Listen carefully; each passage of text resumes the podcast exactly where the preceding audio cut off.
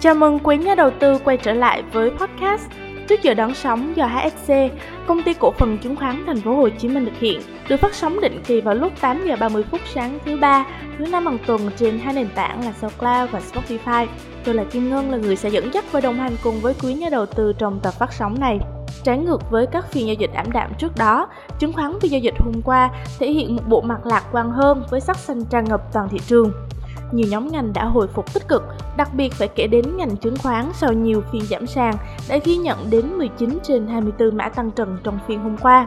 Ngành nông lâm ngư cũng có diễn biến tương tự với 9 trên 12 mã tăng trần, nhóm khai khoáng thì cũng có 13 trên 20 mã tăng trần.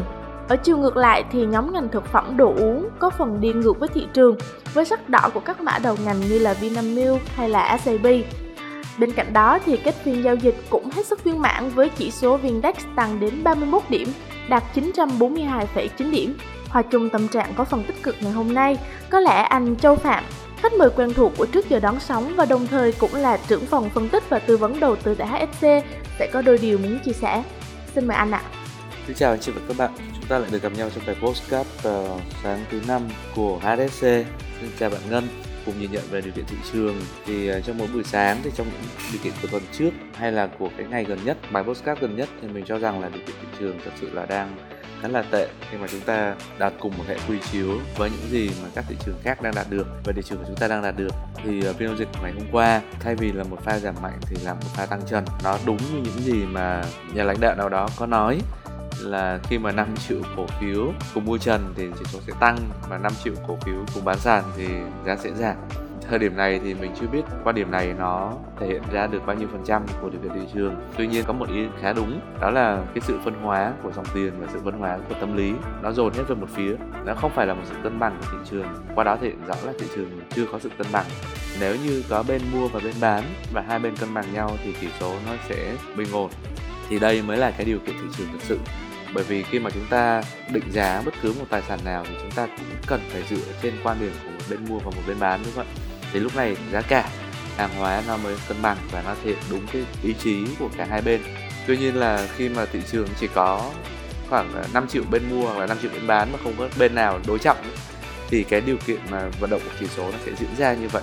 Qua đó có thể nói rõ là khi mà nhận định về thị trường thì mình cho rằng là điều kiện hiện tại không đủ để chúng ta có thể đánh giá được chỉ số thật sự là đang ở cái vị trí nào đang cân bằng như thế nào và định giá cổ phiếu liệu có đúng hay không. Nói cách khác vận động của chỉ số thị trường đang rủi ro cao. Khi mà chúng ta mua ấy, thì chúng ta cũng không biết được là ngày mai chúng ta sẽ ra làm sao cả. Đặc biệt là trong những trạng thái mà T2 cộng uh, T cộng 2.5 hay là T cộng 3 trong giai đoạn trước đây thì chúng ta thể thấy là bên thị trường cơ sở, việc mà giao dịch trở nên rất là khó khăn.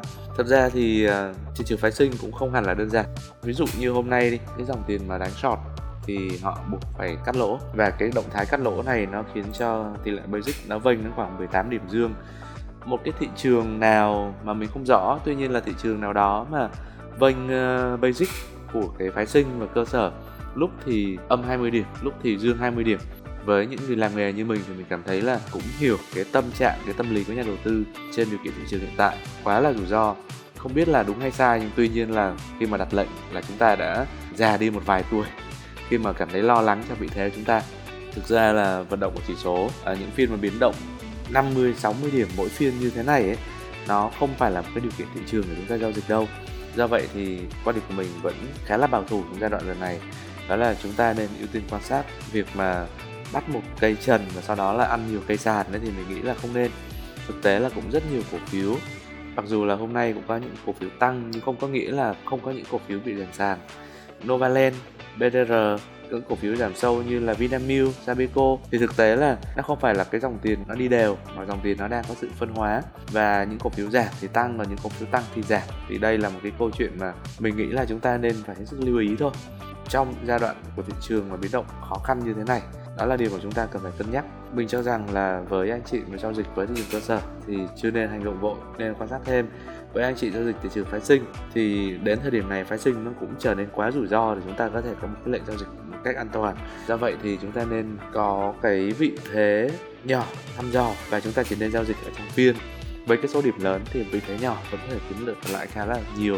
Đó là một số nhận định của thị trường ở trong bài postcard của sáng hôm nay. Xin cảm ơn bạn ngân và xin à, chào tạm biệt anh chị các bạn. Hẹn gặp lại trong bài postcard lần sau ạ. Xin tạm biệt.